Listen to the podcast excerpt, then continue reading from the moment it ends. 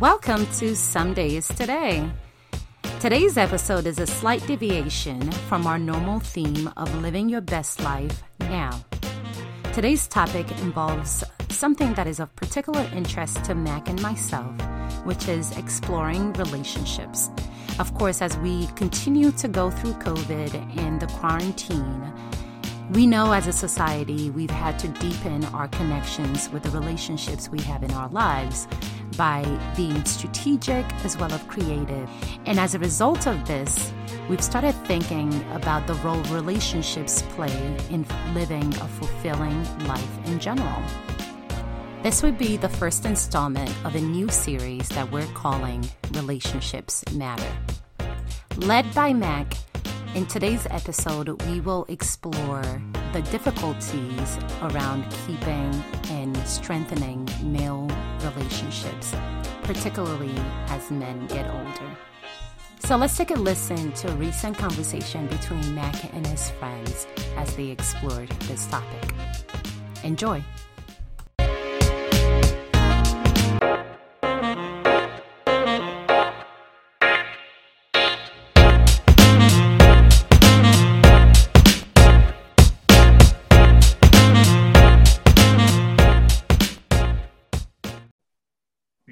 On this computer, all right? We are live. Okay, so welcome everybody to this episode of Some Days Today. I'm not sure exactly which episode this is, and if you are joining us for the first time, I'm going to let you know a little bit about what we do. If this is your, uh, you've, you've been here before and you're, you've been here with us and you understand that this is not some sort of professional display. What we have is, you know, we have conversations with people, and today I am not with our main uh, artist, our main, um, uh, I guess, uh, person who does the podcast. This is uh, Bola.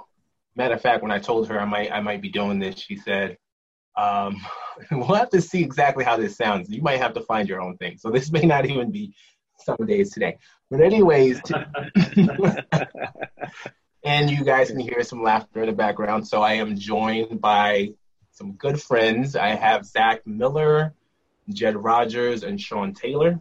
Um, and, you know, we'll, I'll give you a little bit more about um, how we met uh, based on what it is that I'm trying to do and what I'm talking about. So what we're doing is I'm, I've called this discussion male bonding discussion. And so what I'm trying to do is have a conversation about how men, particularly men in, in America, I don't want to generalize too much about relationships and other cultures, but I know that um, within America, if you do any kind of Google search about men and relationships, you'll find that there are tons of articles about how difficult it is for men to have relationships. There are two uh, movies, comedies that have been made on this. Uh, you guys have probably seen Paul Rudd's uh, You Know I Love You Man, um, and uh, Kevin Hart also did a, a movie called The Wedding Ringer about, you know, guys who are getting married and needing to have friends. And so um, that's the kind of conversation we want to have with these friends that, you know, I, I've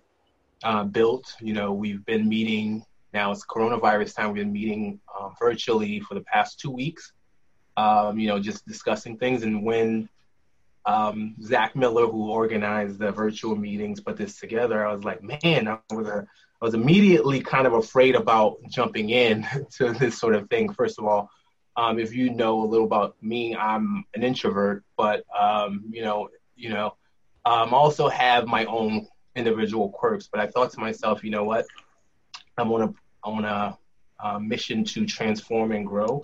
This is a good opportunity to start something today. Someday was today. So I asked these guys if they would be willing to join the podcast.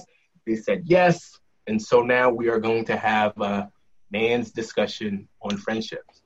And so, um, so I, you know, I, I guess what I want to do is first, so when I talked to these guys, I sent them an article. It's a Salon article on uh, friends. It's called Why Men Have So Much Trouble Making Friends. So if you're interested, just, you know, Google that and see it. But um, I just wanted to, I'm going to start first in order of the way you guys appear. To my right on this Zoom uh, video just to ask you what your thoughts are on the article and, and the phenomenon that I'm talking about. So, Zach, what, what are your thoughts on the article and the phenomenon of, uh, or the difficulty, at least in uh, amongst American men, and creating and keeping relationships? Yeah, what struck me about the article is I think it talks about men not being vulnerable enough with each other, uh, that there are archetypes that, you know, we're conditioned and acculturated to um, play and roles to fill from, from a really early age. And, um, you know, uh, really early, like on, you learn how to sort yourself out depending on what group you're in. And um, so I think it comes down to vulnerability and um, this idea that men, it's not manly or masculine or a trait associated with testosterone to uh, to make yourself vulnerable. And we know that real connection uh, with other humans requires us to to be real. And I think vulnerability is a key part of that. And so that that's what stuck out to me when I when I read the article. That was like, oh yeah, like you have to be. That's the missing component a lot of times. And I think uh, that's that's summed up by the anecdote about, like, you know, men don't actually ask, like, will you be my friend? Like, like, can we purposely be in a, a caring dynamic, mutual dynamic? Um, and that guys just won't even do that. So I, I laughed. I love, I love early on in our relationship after you sent that email, we're like, Jed, I think Jed came on. He's like, Mack, will you be my friend? No, I, I asked all three of you if you'd be my friend. Oh, there you so. go. Oh, so So, uh, uh, um, yeah, that was a great primer, primer, however you want to pronounce it, uh, for for our discussion. And, you know, our friendships are are all fairly new in the grand scheme of our lives. Um, we're all forty, fifty-somethings. And, um, you know, Jed and I share a familial relationship. Jed's my brother-in-law uh, through marriage. And um, I met Shhonn through Jed's relationship, um and it's been a wonderful relationship getting to know Shhonn. And, and, and then Mack, you and I met through our wives relationship. And that's kind of like how our circles all came together. And, um, you know, it's been probably about a year since we've been crossing circles. I think I met you, Shhonn, uh, Mack, about a year ago. And it's been, um, it's been really fun at, at this point in my life to just be open to, to new relationships. I've always tried. My dad was, was one that always said, you know, you can never have too many friends in your life. Like, there's always room for another friend. It's not like a zero sum sum game. And uh, I, I try, I try to live by that. Like, there's always opportunity to let more light into your life. And I, I see you all as, as being lights in my life. So um, I'll stop. Cause I, I, you know, I just, I just want to say for the record that, Zach, you're more romantic than my wife is. So. Well, uh, you know, our wives shared genetic information. So. Yeah, I mean, when, when, when Zach and I tell our wives that we love them, they say, that's nice. And it's not even a joke, it's true. that's, that's, that's it. That's the standard Nemus family response. So. Yeah, which, which I think proves that it's, you know, it's, the the um, generality is not necessarily always the case. Um, there are there are differences, there are exceptions, if we can call it that. But yes, um, thank you for that, Zach. Uh, Shhonn, you're next, actually. So, you know, the thing that Zach was mentioning that I found most interesting was the construct itself, right? What are the conditions under which guys make friends or guys want to be friends, right? Why is it that, you know, those guys that you grew up with, you're good friends with, and then everybody else after that, you know, after your formative years, after your high school years, after your college years, is more like work? And I think it's because uh, the construct that most men work under is activities. There, there's, there has to be some common activity, right? So you have your work friends, and you have, you know, maybe, you know, whatever you're into, whether it be cars or bowling or whatever. Um, But that's that's the activity construct under which you have your friends, um, or biking or whatever. So I think women tend to be better at not needing a construct, first of all. They can just all end up in the same place, and that's good enough, and they'll keep in touch. Right. You know, whether they meet in the grocery store or, you know, the coffee shop, they don't have to have known each other beforehand. That's enough of a construct for them to say, hey, let's keep in touch, and they're good. Men are more, I think, or at least, and maybe I'm just thinking about myself, I think men are more, there has to be some connection on some other activity-based level to kind of f- create that formal foundation.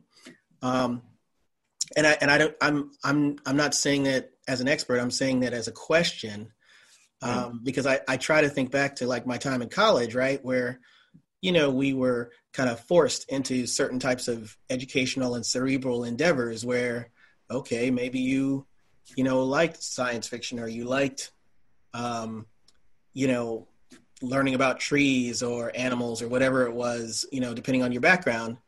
And so that group um, might have been a little bit more c- cerebral. Um, so I don't mean activity as in it's got to be a physical football kind of activity. I just mean there has to be some construct under which men come together. Otherwise, I think um, there might be a, um, a holdover from uh, previous generations of training that, you know, kind of say without thought to a man in his back of his mind, hey, why are we all congregating here together if we're not actually accomplishing something, you know? And so, and so that's the part, part of the whole thing that I think about is, um, you know, is that part of the problem? Is it, is it that, you know, we come from generations and generations of, if men are all hanging out together, there's, there should be a good reason why they're hanging out. And so that we just unconsciously operate on that, or is there something else to it? So that's just the, you know, the question that I, yeah. that I spend all my time thinking about. It's a great, great question. And yeah, it, it's interesting because it talks about um, a lot of these things that, you know, a lot of the questions that you guys bring up in the article, like whether or not you, um, so Zach mentioned the, the way that we have our relationships is, you know, whether familial or through associations with our wives, or in, in the case of myself right. and, and Zach, with our wives and, and that sort of thing. Talks about that in the article. It talks about the, the group relationships and the activities and that sort of thing. So this is actually a very, very good article, um, you know, to, to start the conversation, to give you some ideas about all these different touch points. But definitely um, glad you guys are giving your own opinions about it from your standpoint. Um, now, let me ask you, Jed, uh, your thoughts on the article. Yeah, well, I'll start off by saying that I'm I'm also an introvert, which adds an interesting element to this whole thing. But um, I think I think one of the things that um, that Shhonn said about, you know, this sort of um, the construct is important, because I think as kids, or at least me uh, me as a kid, uh, you know, I wasn't thoughtful enough to think about choosing my construct. Right? I was I was. conscripted into my construct, right, whether that was, yeah. you know, yeah. and, and that was okay. Cause that was like, I, you know, I, I, most of the time I enjoyed what I was doing, but the, the, the, the, where that fails is just cause you enjoy what you're doing. And for me as a kid, it was, you know, it was riding my bike, swimming, uh, animals, and football.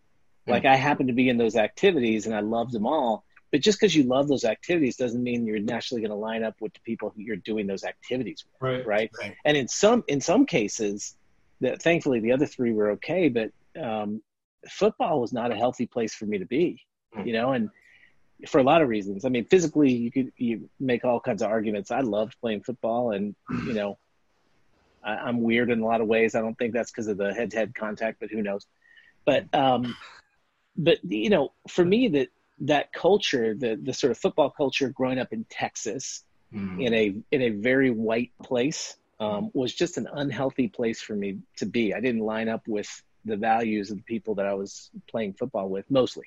Mm. I mean, there were a couple, couple guys that if I had been smarter, you know, I would have spent more time with because I, yeah. I lined up with them. It just happened. Those guys were the stoners and I mm. didn't, I didn't, I didn't smoke weed. Well, I did smoke weed, but I found out that It didn't. It it didn't do much for me except make me fatter and make me sleep more. It's. I was like, I, I'd I'd smoke a joint and like within five minutes I'd be passed out with a, a bag of tortilla chips on my chest or something. I was like, you know, this doesn't work for me. This so, is not a good look. But those those are the guys I identified with, and a couple of them happen to play football. And if I had been smarter, I would have figured out how to be their friend yeah. and maybe manage the, the weed issue so, somehow. Yeah. Um, but I ended up hanging out with football players who, who most of whom I shared no values with. And um, and then that became a tough thing because I began to rely on that, and it was in conflict with who I was as a person. And then when I lost that in college, after I, you know, finished playing football, I, there was like this void in my life for something that, you know, never really provided me with that, that much support anyways. It right. provided me, provided me with joy, like the physical joy of playing football. I loved, right. That was awesome. But it didn't provide me with, um, you know, a friend group that was really, you know, key to who I was. So, um, so I guess that's, uh, that to me is part of the focus, uh, or, or one of the things I took away from the article is how, you know, if I had been more thoughtful as a kid, I probably could have figured out how to create my own construct rather than just being thrown into something that I thought I needed to be part of. So, yeah, very, very interesting. Um, thank you guys for your answers. Now, um, there's a lot of there's, there's a lot of uh, similarity to your story, Jed, that I find within myself. So I also played uh, football. Um, I also feel like I was uh, conscripted into uh, my role, or at the very least, I, I, I like you didn't have uh, didn't have anyone to tell me how to think about these things. And I think that's that's key to part of what why we struggle as men. Like, I don't think um, when we are being raised, we are being taught to, to make friends. Um, I think that there is more of a focus on women in, in their socializing. Uh, and, and maybe that's true. I don't know how true that is. And again, I'm not an expert too, but I know for, um, there was a time when my wife and I, we were, you know, and we talk about this in multiple different episodes, but we were going through some things and we, um, went to a relationship boot camp, and, you know, the psychologist who ran it had some different opinions about how, or opinions based on, you know, research. Um, and I don't know how true, um, any of these are, but Um, the different ways that men are um, in, uh, as compared to women. And one of the things that he talked about understanding between our, ourselves is um, how men, for the most part, they have shame that drives them at their core vulnerabilities. And then women, um, they have fear. And then the fear happens to be whether it's harm, um, security, or isolation. And a lot of times um, we don't recognize how much women have that fear of isolation. And whether it's because of biology or upbringing, because I don't know how much of this he's doing in other cultures. Um, if it is upbringing, women have that need and they will take on shame or humiliation in order to satisfy the need of isolation. So that's why women are typically reaching out.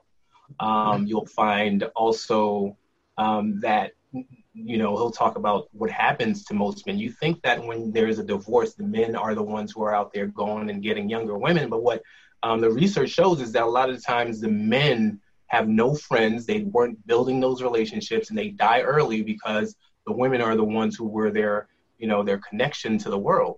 And, you know, because our, our thing is a fear of shame.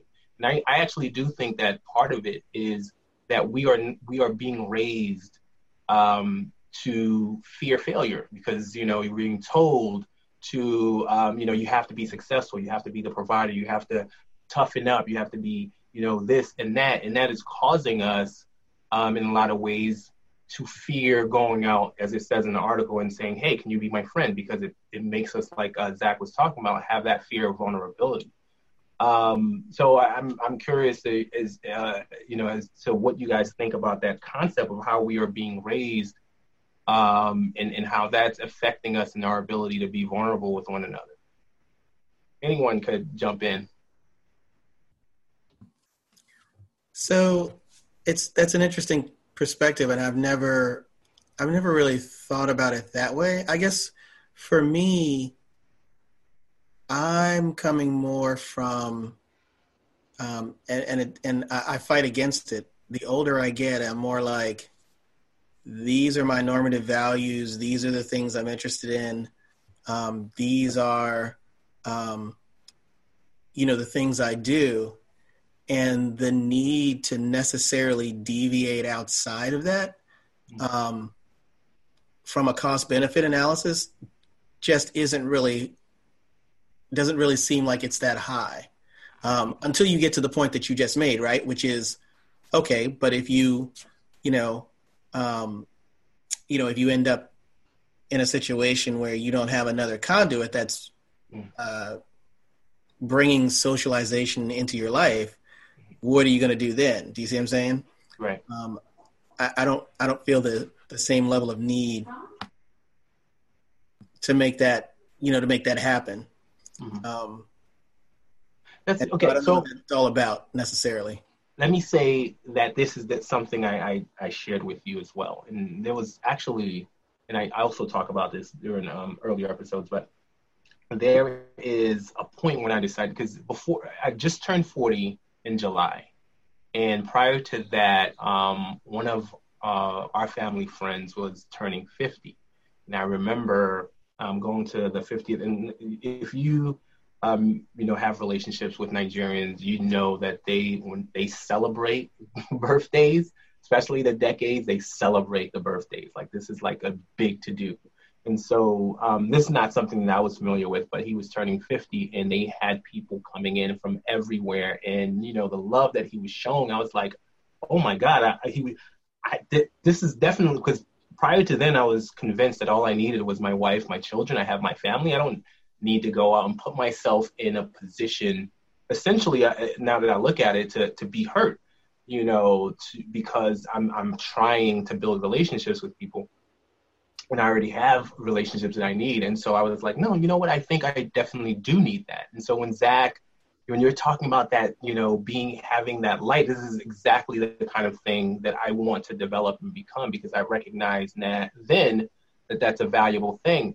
And, um, and so I say to what you just said, Shhonn, with respect to, you know, making that choice, um, you know, there is, I think, a lot of value, a lot of benefit to your having the, you know, multiple friends and getting, you know, the, the light from that, those friends, and the, the happiness from those friends. And so um, I guess to, to ask the question with respect to that, I, I it would be, you know, um, I, I guess, you know, why would you not, why do you think you would not um, go out? If it, if it, if not for fear, why do you think um, you would choose, um, you know, to, to um, I, I don't know, for lack of a better word, to, you know, isolate yourself or not make those friends?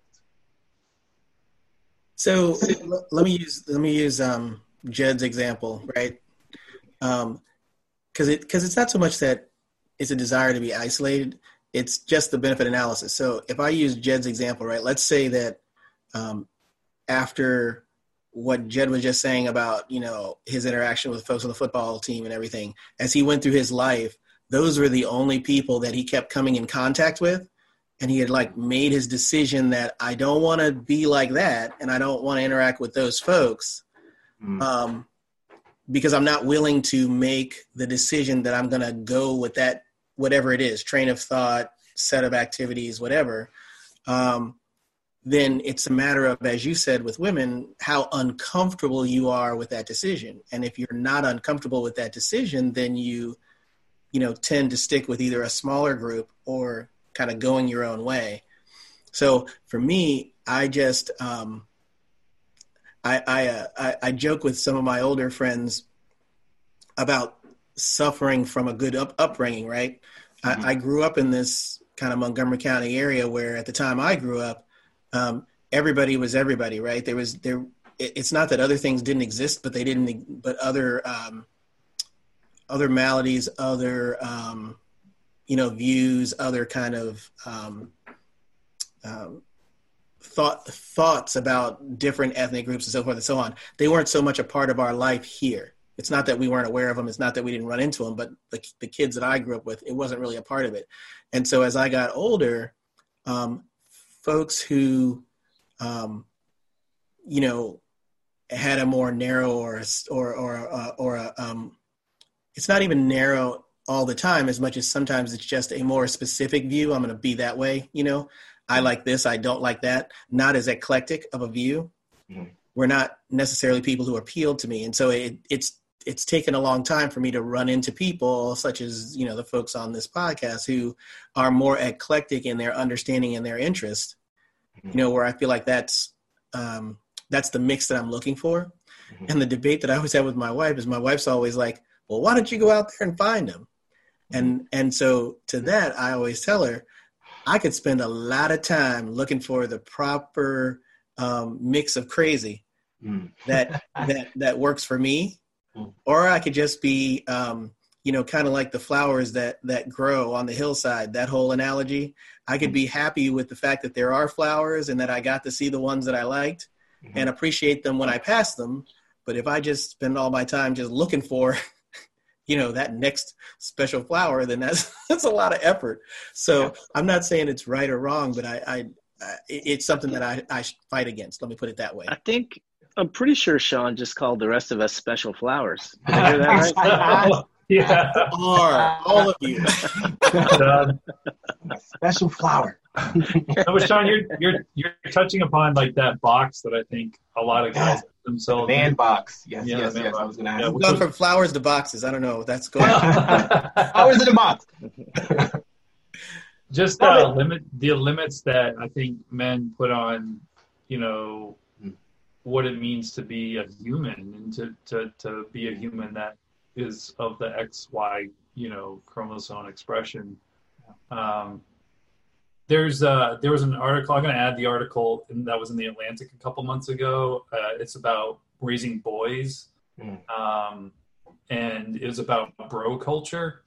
Um, and just how like adolescent boys these days, um, just some of the perils and messages that they received early on. And a lot of the massage, it's, uh, it talks a lot about the misogyny that's taught really early on about how to relate to women. Mm.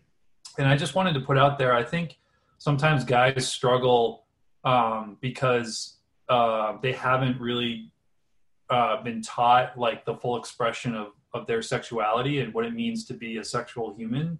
So I just, I, we don't have to explore that now totally, but I think that one of our challenges as men, you know, having testosterone, is that we are we do have this hormone that's like driving us, um you know, some men more than others, um and if you're a heterosexual male, you know, like the the you I think you're taught the object of that of that desire is a woman and, and, and women, you know, if you're if you're homosexual or, or pansexual or whatever. I don't know if we've ever really talked about, about that role. And I think guys, to your point about shame, they don't know what to do with that. And so there's a very limited expression about what's acceptable in our culture yeah. to do that. And I don't know if women, I know, you know, certainly women have a sex drive of their own, but it's, it's not, it's different. It looks, it looks different. It's expressed differently. And I'd like to just offer that up as a potential discussion point for us to Absolutely. Talk about. Um, yeah. Yeah, absolutely. Go ahead. Go ahead. No, I was just I was just going to say, but but on the subject of, of, of friends and how you make them, um, uh, you know, I I value the friendships that I make greatly, so I don't make them lightly. Mm-hmm. And so that that's another thing. To me, there is um, there is an intrinsic um, value to a friendship, but that also means that there's an inherent um, requirement to that friendship as well. And so to me, the people who I bespo- bestow that on, it also means that, you know, they kind of get that as well. And the problem is they've got to be people who deserve it. Do you see what I'm saying? And, um, you know, the, the, the world and, and people um, have, have, you know, my, my wife says, you're an old man. Um, I think the world has moved away from a lot of the, um, you know, the morals as far as how you treat each other and individuals, yeah. um, like the that, personhood that are, that are really, yeah, kind of baked into me. And so th- there's, there's a lot of people that for me on the men's side, it kind of excludes immediately because, you know, I can't, you know, I can't, I can't really hang out with the, you know, the, the, the people who yell at their wives or beat their wives. I can't, you know, like there's, there's just certain things that are non-starters. Mm-hmm. Um, you know, or the, you know, the, how people treat their children. There's just, there's a whole lot of those kind of. Yeah.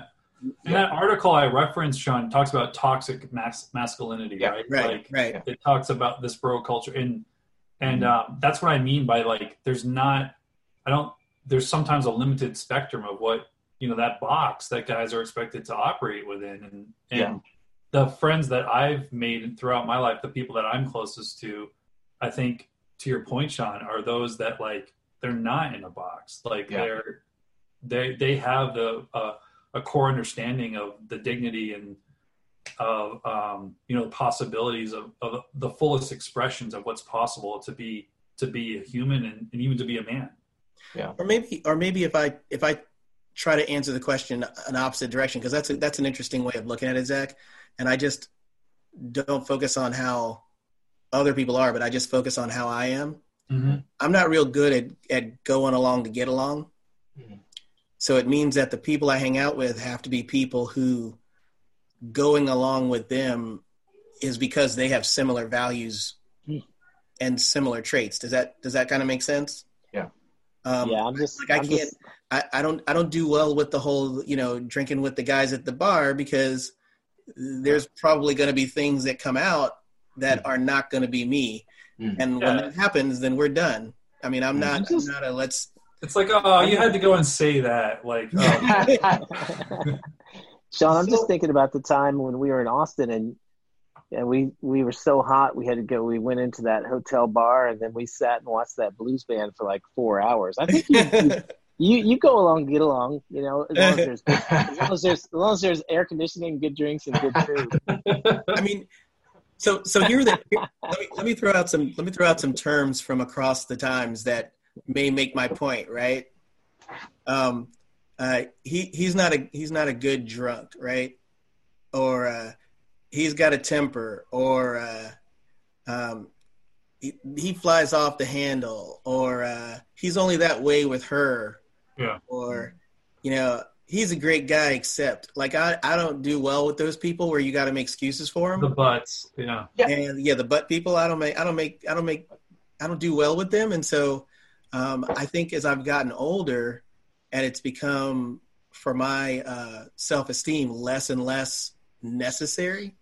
And I stick to the people who I think, you know, intrinsically um, are what I consider to be real men, rather than mm-hmm. who have all of these, like, serious flaws and we just kind of put up with them uh, because that's what you're supposed to do.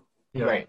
No, I, I, I, I'd, I'd hope, and again, not, not being an expert, not, not having done any research on what the numbers are, I'd hope that you know, and I know that you're just giving examples of the type of people that, you know, you wouldn't hang out with. And so it probably is a little bit more broad than that. But I'd hope it that's is. the kind of thing, you know, that that we're talking about where you have, um, you know, abusive people, whether uh, physical, physically or uh, emotionally, you know, or um, the kind of people who are, you know, less than progressive. Um, you know, there are many more of those individuals many or not enough, not that much of those individuals that we are probably not exposing ourselves to just because we aren't necessarily taking, making that effort.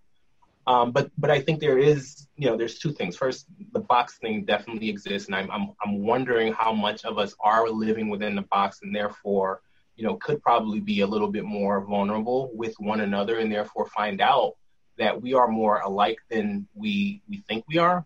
But, but you know, when we get together, for example, we have to talk sports when maybe that's not necessarily something you want to do. And I think, you know, as you grow older and we're all um, a little bit more old, you know, forties and fifties, you could probably um, not care as much about that, right? So you can start to say, all right, this is something that I don't have to pretend to be anymore. But at the same time, you're also probably a little bit more set in your ways and isolated. So you're not making the same efforts that you were doing when you were in college and that sort of thing. And you're not in the environment to do it. You know, you you have your families and that sort of thing. And it's a lot harder to make that, that um, connection when you are more yourself. But um, I, I'm wondering, um, you know, uh, uh, Zach, for someone who does go out and, and heeds your your father's friend um, uh, advice, my father is uh, you know the kind of person who was out there having he has tons of friends and you know people really respect him, and it's so interesting because he does so many things that um, that I you know that are admirable that I didn't get because he was always at work and he didn't necessarily like he. you, you know, he imprinted upon me the need for education, but he didn't actually have his own personality imprinted on me because he didn't spend that much time with me. Um, but yeah, I wonder, what do you do, um, and, and how do you, I guess, overcome, you know, whatever it is that's holding every, everyone else back from doing that, and, and form these relationships? What, what would you say are some of the elements of, of what it takes to, um, you know, create, build, maintain relationships? I, I recognize that we live in a really transactional culture. So it's a, a lot of times it's like, what can this person do for me? Right. Especially in D C, right? Like, people are always trying to make connections and, you know, like what, it, like what, what can this person lead me towards? And, you know, how can I leverage this relationship? And I really try to be conscious about when I meet someone, I try to see them in that term. Like, I really try to like understand what their motivations are. And like, you know, Um, I grew up in a in a, a Christian church, an evangelical Christian church, and a lot of the teachings are about, you know, uh, uh, the, the, everyone's a child of God, right? So I um, and that's really stuck with me while I, I haven't while I've left the church, and um, you know, a lot of those teachings still stick with me. Like, I see people as um, the potential, and I try to understand, um, you know, like, what it is that they're trying to bring and live in their lives. And, you know, unfortunately, I think a lot of people that I encounter, they're, you know, like, even when people encounter me, they're going to encounter me in a state where I'm just kind of like, it's, I'm in my process and I'm not really being vulnerable. Like, I'm just, just going through the motions, you know, like, there's so much that comes at us and it's a coping mechanism. But, you know, when I, when I see the opportunity to connect with someone, I, I try to do that by just doing some of the basic things, like maintaining eye contact, asking questions, showing an interest. Truly, I, I, I think I have something to learn from everybody, even if, even the biggest jerks. Um, sometimes I'm just like, all right, what is it that I'm like, what is, what can this, what is this telling me about myself? And like, why am I feeling what I feel? Um, so I, I don't know. I think I try really hard to make real connections with people, um, when, you know, to Shhonn's point, like, when I'm in that space where I want, where I've, I've made the cost benefit analysis that like, mm-hmm. oh, this is going to be worth it to take mm-hmm. that, that chance and be vulnerable.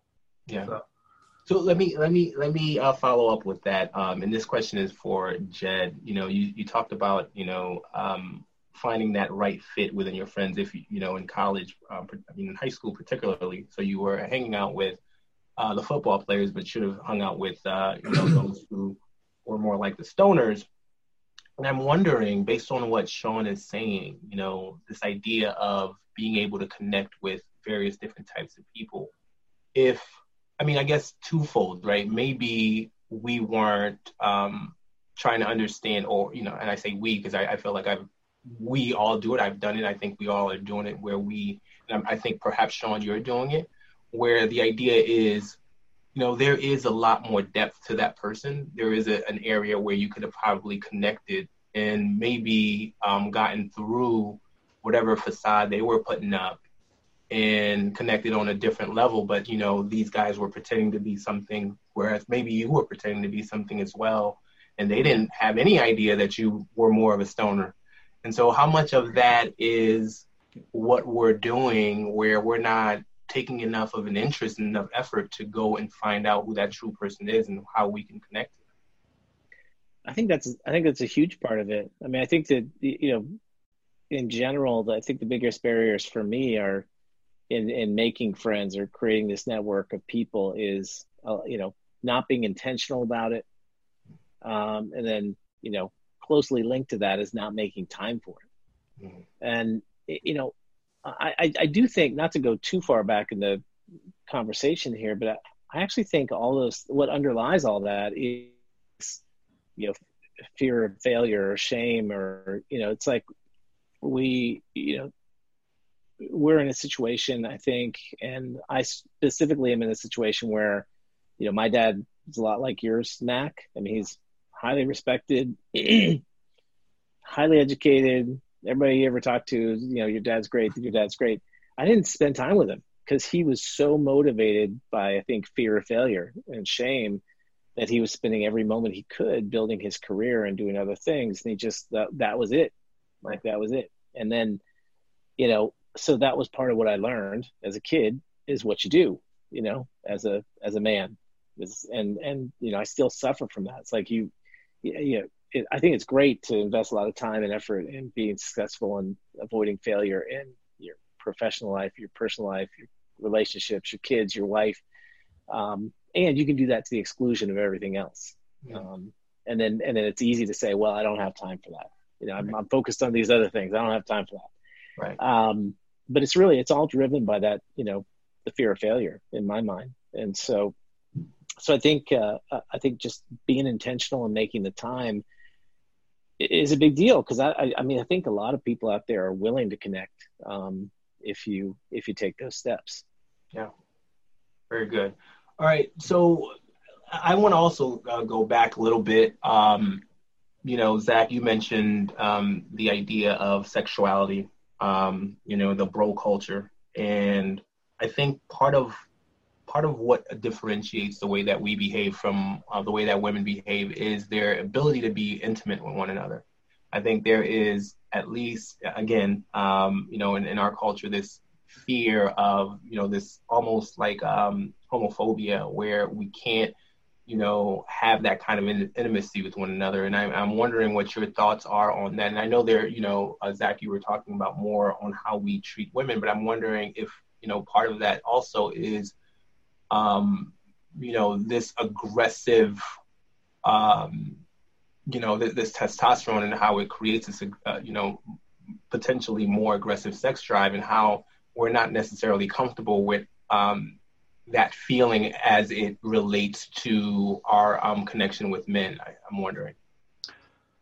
Yeah, I think there's, it's complex, right? There's a, there, I think you're, we're touching on a couple different strands, but I, I'd like to address kind of like the, the men intimacy um, uh, strand. And um, I think I mentioned to you guys in a previous discussion in uh, Doris Kearns Goodwin's Team of Rivals, which is a, a biography of Abraham Lincoln, and after he won his first election, and, um, you know, how he kind of put together a cabinet that was, you know, b- basically people that were just going at each other's throats before, and how he brought them together and really created something really dynamic and created an environment. And, you know, I heard her um, talking about the book on our press tour, and sh- she talked about how when, when Lincoln was a lawyer, you know, lawyers were, Um, they had to travel around kind of from town to town, um, and they would set up shop, you know, and have court, you know, like they would do their business, you know, for a week at a time in different towns. And so there was a bit of a circuit, and um, they would stay in boarding houses, and, you know, in these boarding houses, you shared a bed, right? Like, it wasn't like you had your own private room. It was like, no, there's a bed. It sleeps three. Do you want slot, you know, one or whatever? And they're traveling with, with sometimes their other lawyers and their deep, their, these companions. And they, she talked about how they would, you know, like men would lay in bed and have these, they would just pour out their hearts to each other and talk about really intimate things. And it wasn't a sexual relationship in that, it, like that intimacy was consummated with a sexual act. It was just that there was an understanding that your wife played a certain role. Um, and it wasn't to build up your emotional needs. Like, men sought intimate relationships with other men to mm. meet those like longing and wow. those, those needs to connect with other men. And it was more, I think, culturally acceptable for men to embrace, to walk hand in hand, to, to have those, just like to cry mm. and show it, show vulnerability in front of other men. And I can tell you, I, I think I'm pretty progressive, and I have really deep, intimate connections with some of my friends, but I don't cry in front of them.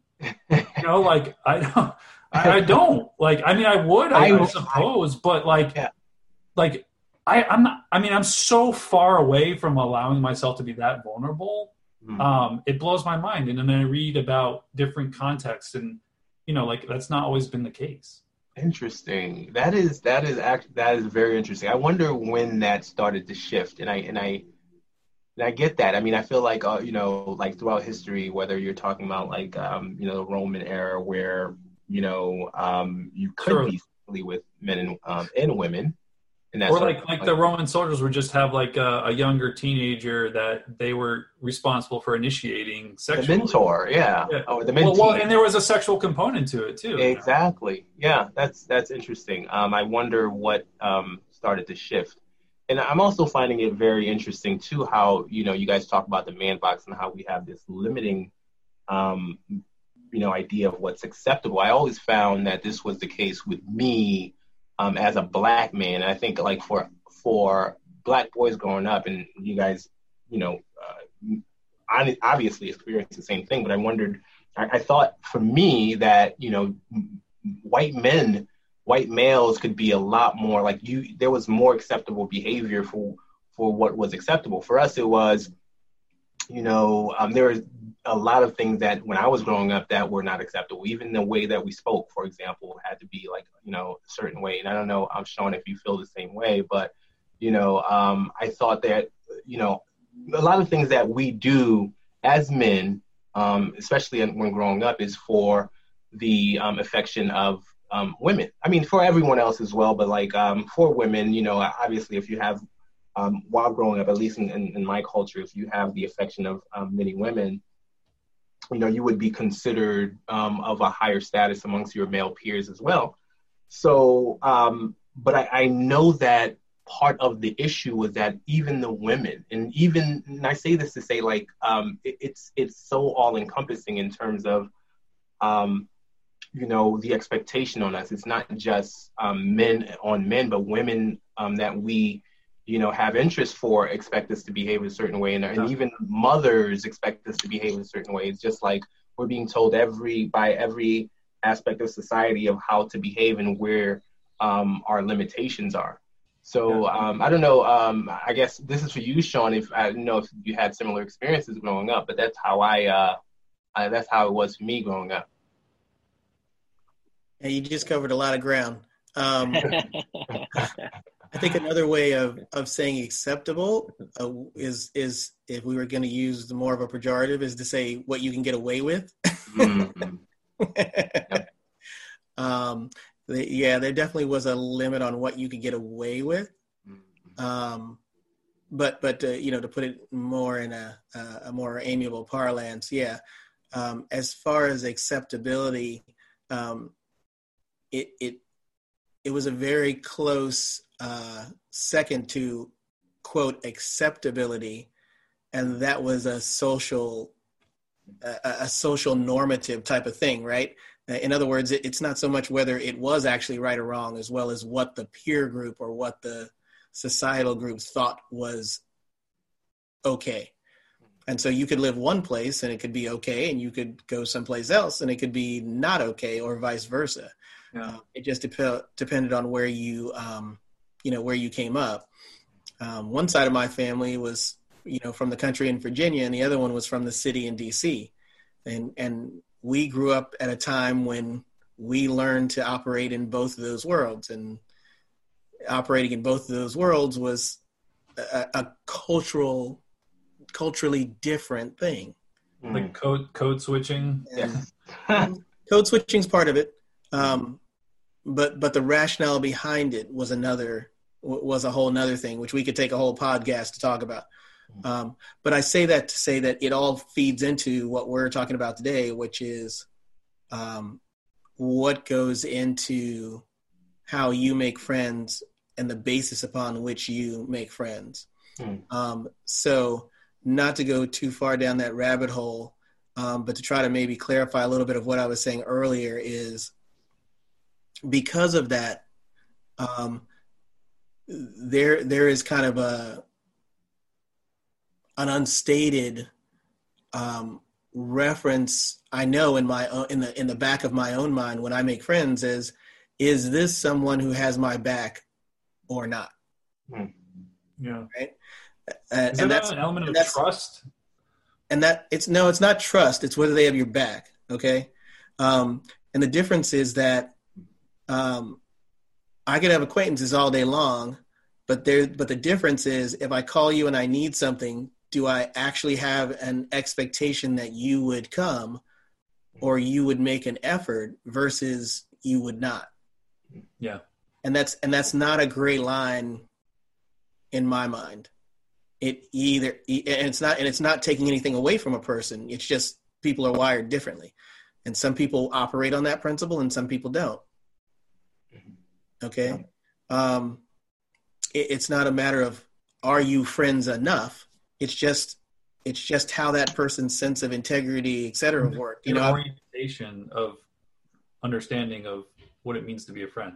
Yeah. I mean, as I, when I went to school and, um, you know, when I went to college down in Southwestern Virginia, I could tell you right now, there's a lot of people who I was friends with down there where I'm, I'm not going to necessarily tell you that we were the strongest friends, but I can tell you that if something happened and, and I had to call them, they would show up. That's just how they're wired. Mm-hmm. And it had nothing to do with the fact that we were the best of friends, but it had to do with what friendship meant to them. Mm-hmm. And, and, and, and so it, it's a, and I think also because one half of my family was from the city and one half was from the country, I got like this, what I, what I view, which may not be the correct vernacular to use, kind of this, Um, from the country, um, very grounded kind of view of friendship, as well as an understanding of what I consider to be more of the city understanding of friendship, which is more of what Zach was describing about what people who are like, well, what is our mutually beneficial reason for being friends versus what I experienced with more of the rural roots where it was more of, no, I mean, we either are or we aren't. And if we are, it's whatever you need that I can provide. And I can't always provide it, but if you call, I'm going to try to do what I can kind of thing. Mm-hmm. Um, so I don't know if that spun a yarn that totally confused everybody, but. Um, no, no, no, no. I, I think for me, what, what it uh, highlights is, you know, that we have different um, definitions of friend, uh, friend, obviously. So part of what I, I was thinking about when you were saying this is, like, I know that there are a lot of women, for example, who have friends who they also feel like they've been betrayed in one way or another with, with that person, but they still maintain that friendship. Correct. Quote unquote. Um, you know, and so, you know, and I know, for example, like um, Bola and I, you You know, Bola, you would never know Bola was an, an introvert, but we are essentially each other's best friends. Like, um, we have similar history in that, like, when we were growing up, we, you, throughout, like, you know, various different school years, I can point out to you that one friend that I had, because all I needed was that one friend. I don't go out and, and find too many others, but uh, part of the reason that I think we do that is because we've ident- we identified someone who we felt, just like you said, Shhonn, was going to have your back. Like, this person had your back, and, you know, with, with whatever it is that you do. And I wonder about two things with respect to that. One of the things with respect to um, that friend is not that only that they had our back, but that they clicked. So it's the same thing that we were talking about, like we clicked rather. Um, so it's the same thing that we were talking about earlier with how do you formulate um, relationships with people who are not necessarily a lot like you? So I think that's one question about that, about what friendship is, because you could have somebody you click with, like, you know, you vibe, everything works, you talk about the same things, your interests are the same, but maybe that person doesn't have your back necessarily. If you need to call on them, they're not necessarily going to come. Then maybe you, like, because of the culture uh, or the upbringing of that person, you may not ever have a need to call them because you you don't hang out in the same places, but you know that person in their um, character would come to your aid if you ask. And so I'm wondering, I guess, how you um, reconcile the two when you're thinking about friendship. Yeah. So so let me let me let me put it this way, right? And it, it, it's it's kind of like chitlins and chewing gum, right? I I don't. It's not so much what you look like, what you're into, or what you're about. It's about the moral fiber. And and I, as I've gotten older, I've had to just admit that that really is the thing for me that matters the most, right? I mean, I've I've, I've got friends who like comic books and friends who like guns and, you know, friends who, you know, like you know, taking computers apart, and engineers that all they can do is, you know, talk about building structure. It, it's not, it's not what they do or are into or that kind of thing that matters to me. It's the type of person they are and how they treat other people. And that's, that's kind of the, the, the factor that matters to me. So when I talk about um, if they have your back or not, I don't necessarily mean that that's somebody who's going to stand and fight on your behalf as much as I just mean, if you call them up, they're going to pick up the phone, as opposed to telling you three weeks later, oh, you know, I saw you call three weeks ago. Right. Uh, what'd you want? It's like, well, right. If I called three weeks ago, I wanted to talk to you three weeks ago. I yeah. didn't want you to call me back and tell me three weeks later that you got my call. Right. Yeah. Some people that that's to them, that's their idea of friendship. Right. Is yeah.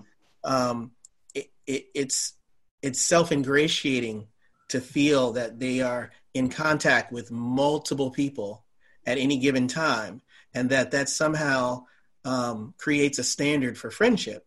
Mm-hmm. I'd rather have two people that I know I can count on than have two hundred that are not going to take my call. Right. Um, so, you, so you're right. I mean, it, it depends on what your idea of, of, of friendship is. Now, saying that, Um, I don't want to give them a wrong impression. My my wife also says I could talk to a rock.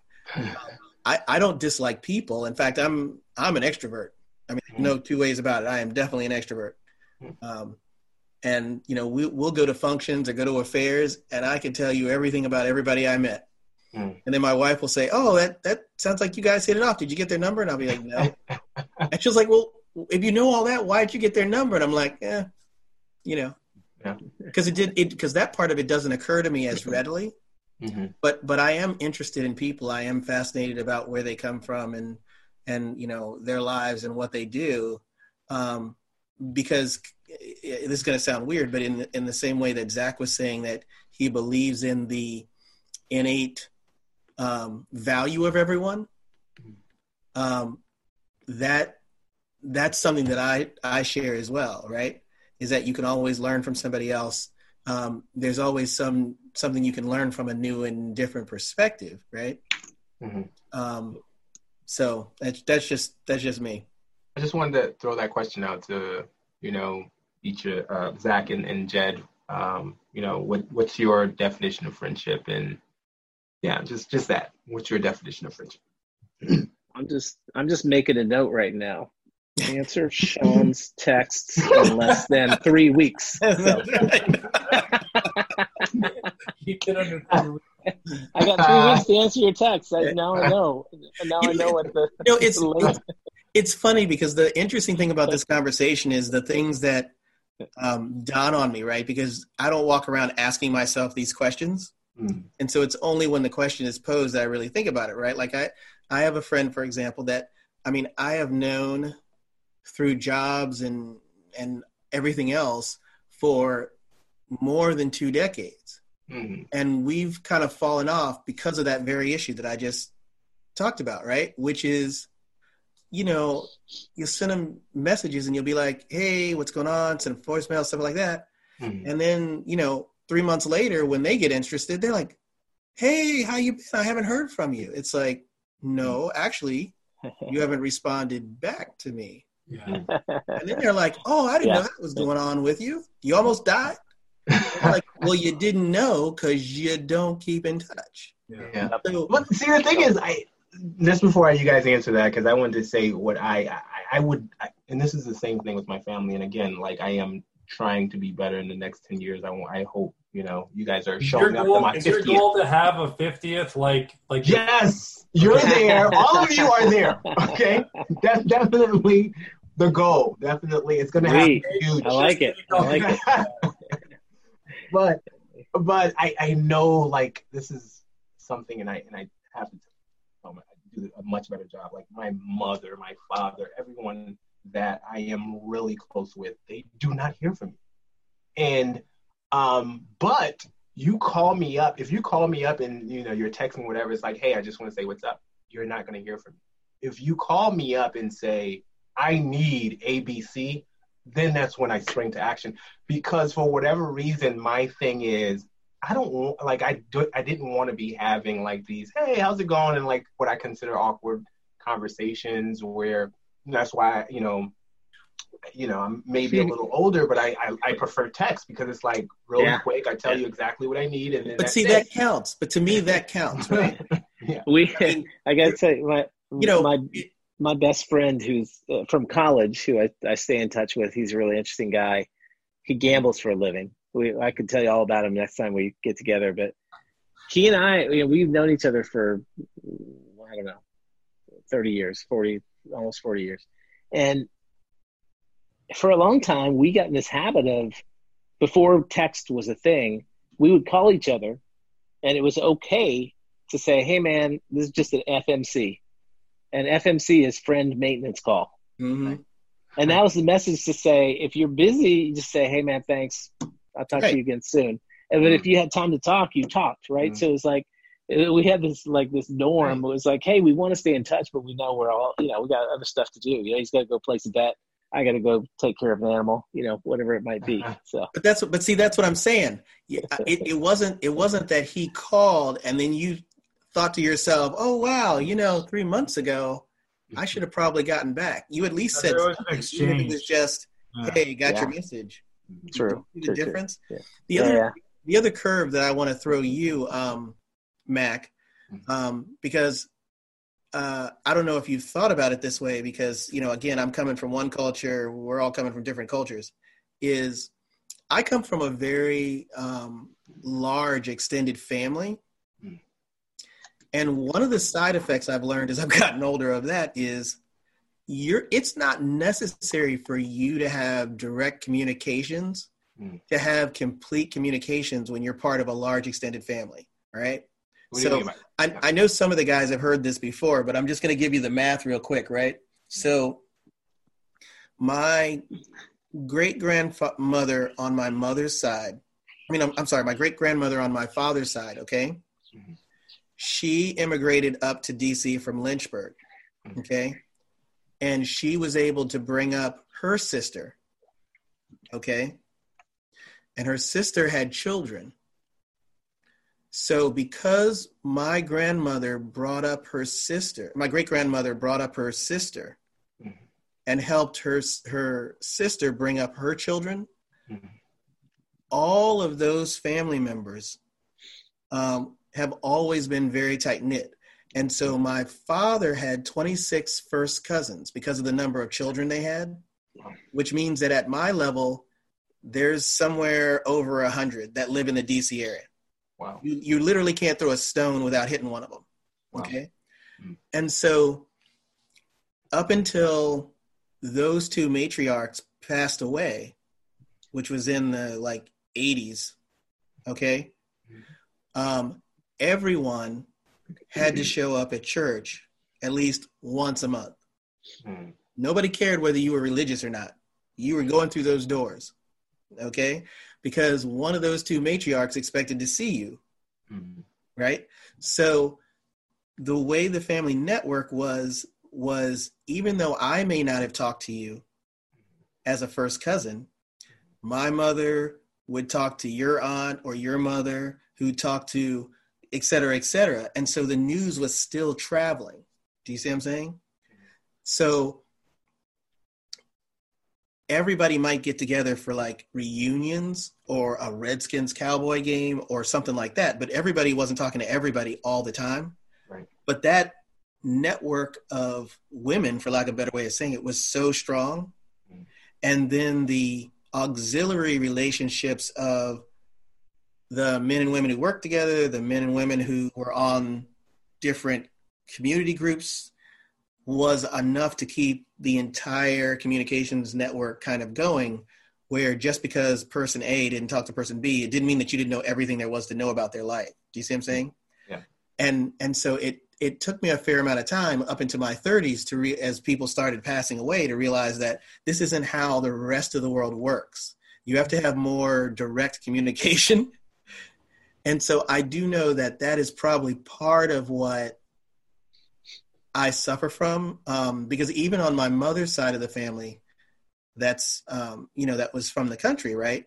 My mother was one of six children, right? And so still, if you go near one of them, they're going to tell you about your entire life because they've been talking to my mother or they've been talking to whoever, right? And on my father's side, it was the same way. You pass a cousin in the street and they're like, oh, yeah, you're Rose's uh, grandchild. Uh, didn't you just uh, get a job at X or go to Y, or um, didn't your daughter just go to college? And you're like, how do they know that? I haven't talked to this person in like sixteen years. But that's but that's the that's the currency that the older echelon of the network traffics in. And so they talk to each other all the time. And so in that way, they kind of created this virtual, for lack of a better way of saying it, community Um, that tied us all together. And so as more and more of those upper echelons um, go away, pass away, um, then more direct communication is required than was before, right? Yeah. It, and as you say that, what I'm what I'm what I'm thinking, and we talked about this uh, briefly last uh, two weeks ago when I mentioned, was it two weeks ago? Or was it a week ago that we week talked? Ago. Mm-hmm. A week ago.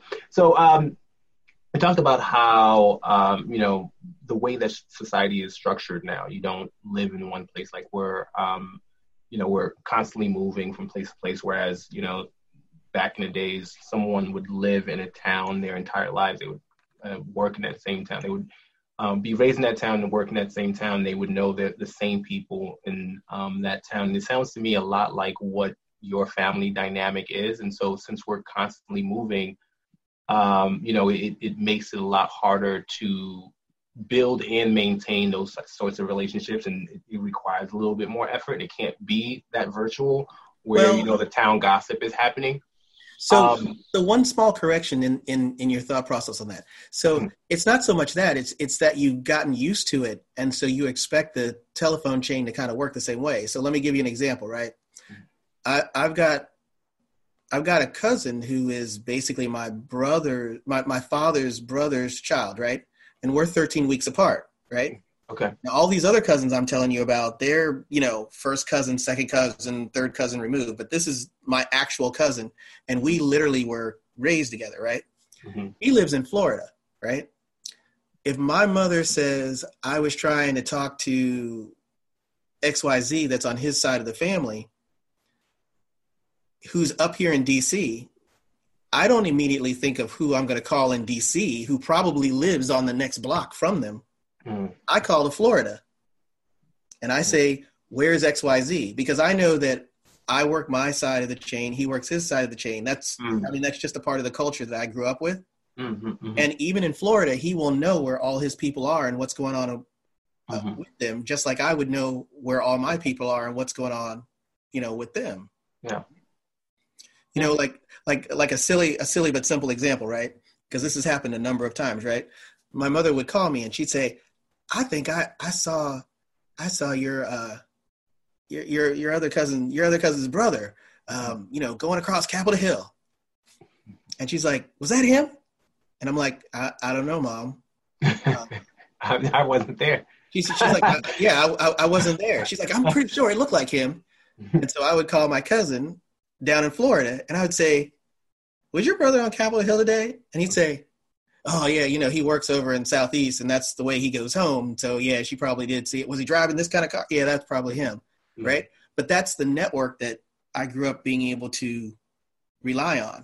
Yeah. You know, I mean, I'm at H H S. I've got cousins at N I H. I've got ones at Commerce. I've got ones at this, that, and the other. Mm-hmm. You know, if if I need to know something, then I just call one of them, and they'll, they're like, "Oh no, you, uh, you want to know something about Treasury? Oh no, that that's, that's the other cousin. Let me, let me call them." It's, you know what I'm saying? But it's not like I ever had to call that person.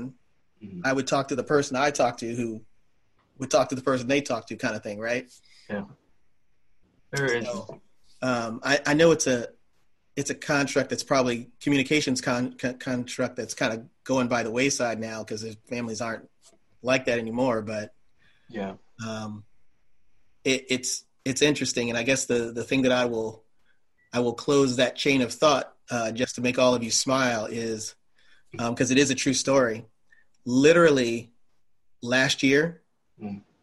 I went to the funeral of a lady that I swear to you I have worked with for twelve years. When I came in the agency, this was one of the ladies who took my hand and was like, this is this is how you're going to do it, and this is what you need to know about the organization, all this kind of stuff, right? Mm-hmm. Known this woman from the day I entered this this job, right? And she passed away. And so I went to her funeral, and I walk in with all my work colleagues, and I look at the family side, and there is twelve of my cousins sitting there. Mm. And they're looking at me like, well, why are you sitting over there?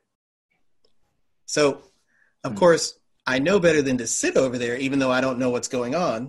Mm. So I go and I sit with them. So now all my work colleagues are like, what? Right? Mm.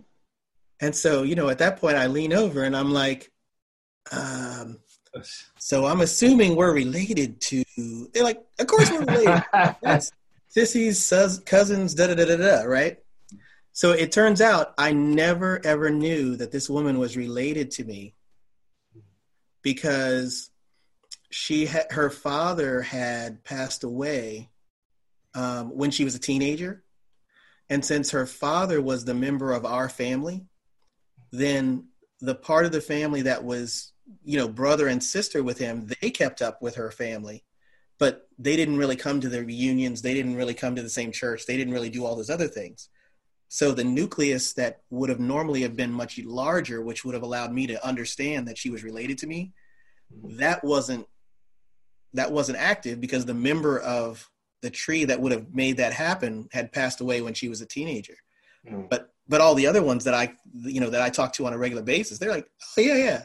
Yeah. They're your cousin. They're right there.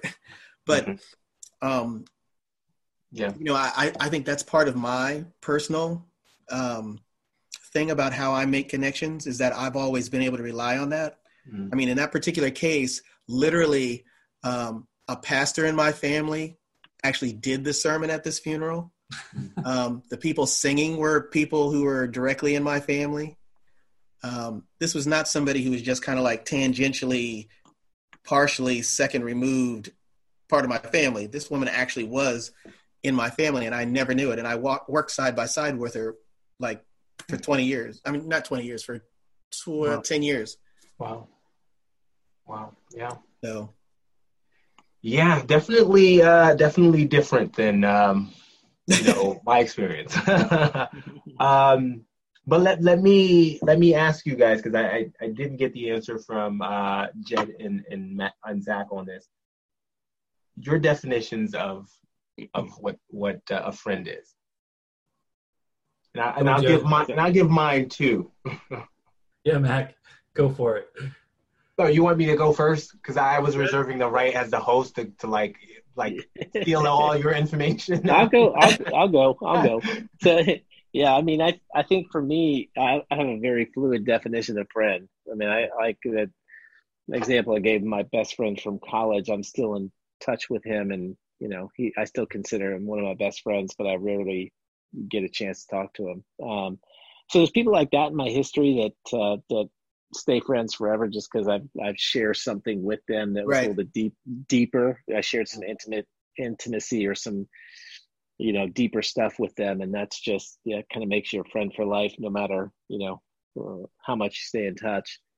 Um, but to me, I think you know I think there's all different levels of friends, and um, you know I. I I don't have a strict definition for how that goes. I think it's very fluid, and I think it can change over time. And, um, you know, this kind of ties together with that, what I mentioned earlier about the you know, lack of intention, which I think, which I think, you know, bites you in the ass, because it's without the intention and the time, you know, it's just kind of floating. So, so I think I have a very loose definition of, of what a friend can be, and, and uh, you know, it can change over time, and it can be all kinds of different levels. But to me, there's no like, here's the definite, like, here's the bar that you have to pass to be my friend, you know?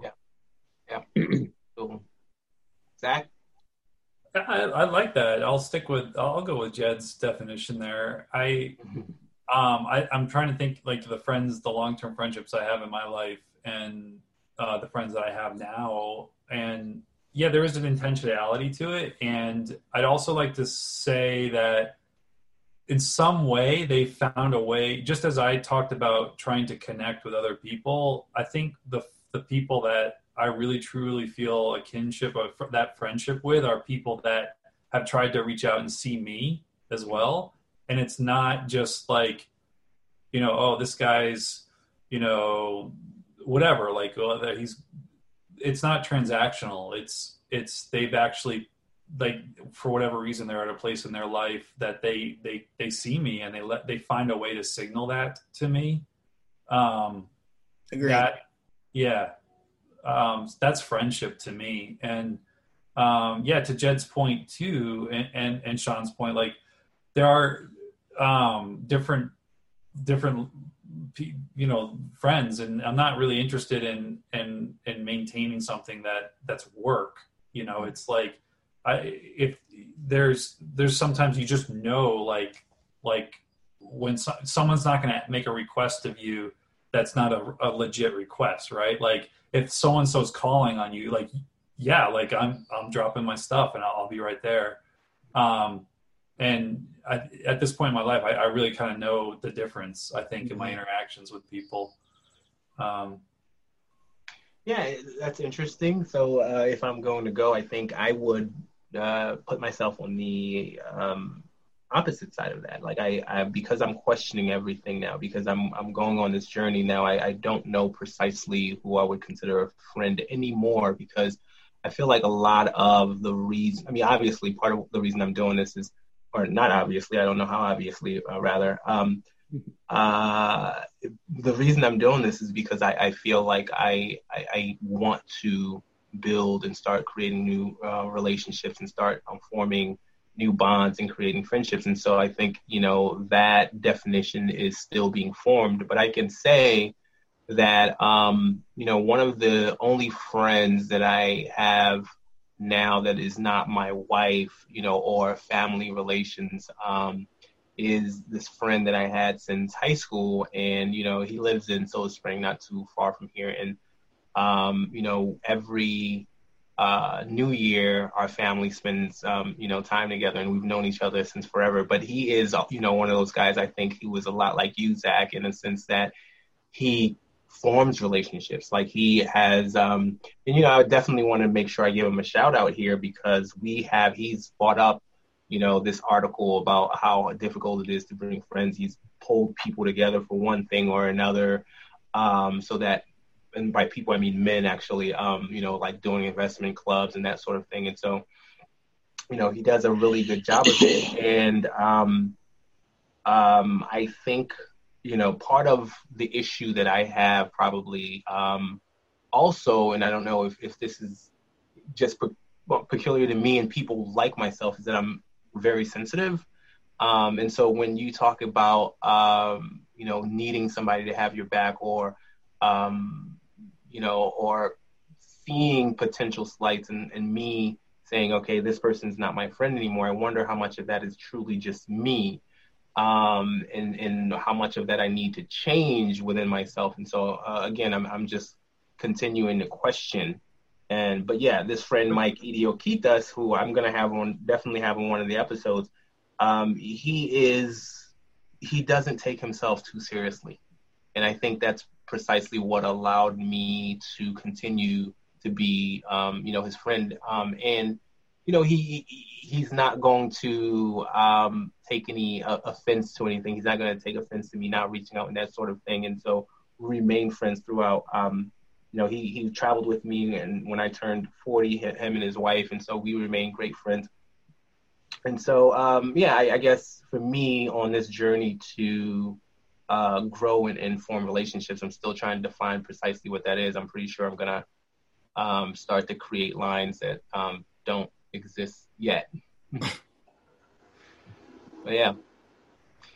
Okay, well, so the thing is, we are now at about seven twenty-five, um, and you know, I don't like to um, do this for more than an hour, precisely because I don't want to do too much editing. I like the idea of, of the conversation flowing and not having to cut it back, because um, you know, it's too long, and I don't want to subject my listeners to anything that's too long.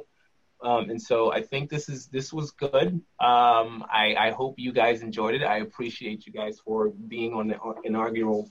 Um, I was not going to say podcast, but this this part of the podcast. We have to see if we make the cut for Bola. I know, right? I think yeah, we're going to so. all end up on the floor, personally. I know. We'll see what happens here.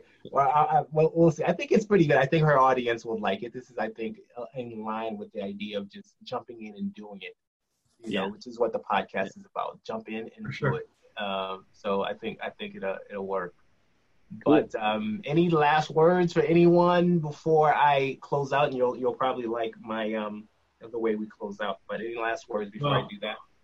Just uh, a note of gratitude for you, Mack, for making yourself vulnerable with us. And I see you. And it's really, thank you for sharing uh, of yourself with us, uh, you know, or at least with me. You know, I, I don't want to speak for Jed and Shhonn, but I'm pretty sure they share the same sentiment. Thank yeah. you. And uh, I'll just I'll just add that uh, I already checked with Susie, and the house is available for your fiftieth, so we can have you know a couple hundred of your, of your best friends oh, over here. So. It's already ten years in advance. I'm already planning it. It's all good. Love it. Yeah, it's, it's very thought-provoking. I appreciate it, appreciate it, Mack, and uh, look forward to uh, some some happy hours where we uh, kind of extend the conversation. Yeah, I appreciate I appreciate you, uh, Jed and Shhonn as well. Like it's this is really, um, you know, just another glimpse into your lives and helps me understand who you are too. So appreciate your friendships. Awesome. Awesome. Thank you guys. And thank you all for listening um, to this episode of Some Days Today, where we encourage you to live your life like it's a fucking vacation. All right, guys. All right. All right. Yeah. I'll see you next See week. See you later. All right. Bye-bye. Peace.